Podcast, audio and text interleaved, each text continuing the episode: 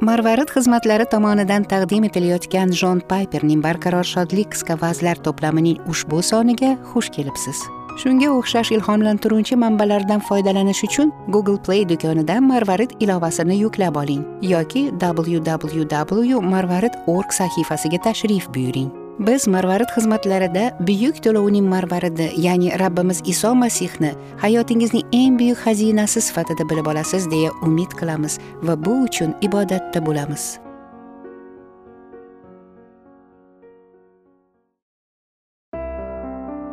O'n to'qqizinchi dekabr. Mavlud ozodlik uchun.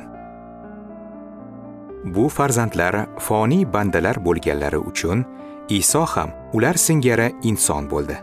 Zero u o'z o'limi orqaligina o'lim keltiruvchi iblisning qudratini yo'q qila oldi va umr bo'yi o'lim qo'rquviga qul bo'lgan odamzodni ozod qilishga muvaffaq bo'ldi.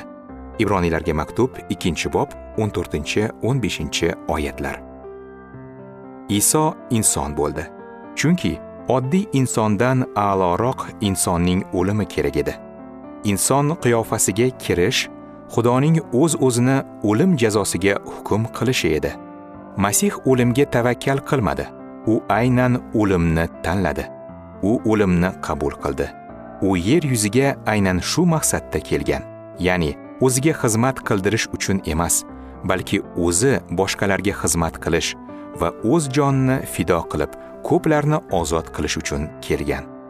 Mark xabari 10 bob 45 oyat shayton sahroda matto 4 bob 1dan 11 gacha va budrus orqali matto 16 bob 21 dan 23 gacha oyatlarda isoni xochda qurbon bo'lishidan qaytarishga uringanini hayron qoladigan joyi yo'q xoch shaytonning barbod bo'lishi edi iso uni qanday barbod qildi ibroniylarga maktubning 2 bob 14 oyatida aytilishicha shayton o'lim keltiruvchi qudratga ega ya'ni shayton odamlarni o'lim qo'rquviga sola oladi. O'lim keltiruvchi qudrat shunday qudratki u o'lim qo'rquvi orqali insonlarni qullikda ushlab turadi. O'lim dahshatli narsaga aylanishi uchun u odamlarni gunoh ichida tutib turadigan qudrat hisoblanadi. Lekin iso shaytonni bu qudratdan mahrum qildi. Iso uni qurolsizlantirdi.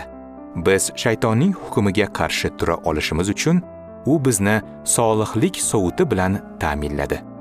U buni qanday qildi? O'z o'limi orqali iso barcha gunohlarimizni yuvdi. Begunoh insonni shayton hukm qila olmaydi. Kechirilish orqali biz nihoyat ozod bo'ldik. Shaytonning rejasi xudoning hukm kunida xudoga ergashganlarni hukm qilish orqali xudoning boshqaruvini yo'q qilish edi. Lekin masih tufayli endi mahkumlik yo'q. Shaytonning xiyonati barbod bo'ldi. Uning ulkan xiyonatiga chek qo'yildi. U bizga g'azabini sochishi mumkin chunki uning taqdiri hal bo'lgan. Xoch tufayli u jarohatlandi. Tez orada u bartaraf qilinadi. Mavlud ozodlik uchun. O'lim qo'rquvidan ozod bo'lishdir. Bizning o'rnimizga quddusda o'lish uchun hozirda o'z shahrimizda qo'rquvsiz yashashimiz uchun iso baytlahimda bizning tabiatimizni oldi. Ha qo'rquv nimaligini bilmay yashashimiz uchun.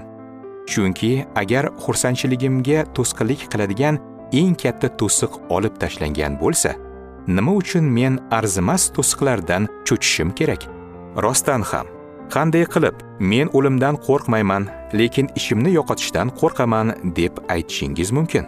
Yo'q yo'q yaxshilab o'ylab ko'ring. Agar o'lim o'lim deb atayapman yurak urmaydi tana soviydi nafas to'xtaydi. Agar o'lim endi bizni qo'rquvga solmasa demak biz chindan ham ozod bo'lganmiz.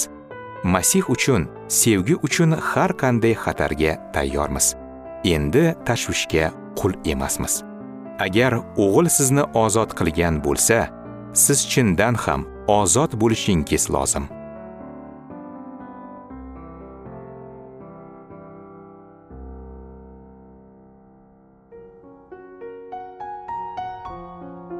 Marvarid xizmatlari tomonidan taqdim etilgan jon payperning barqaror shodlik qisqa vazlarini o'qishda bizga qo'shilganingiz uchun minnatdormiz.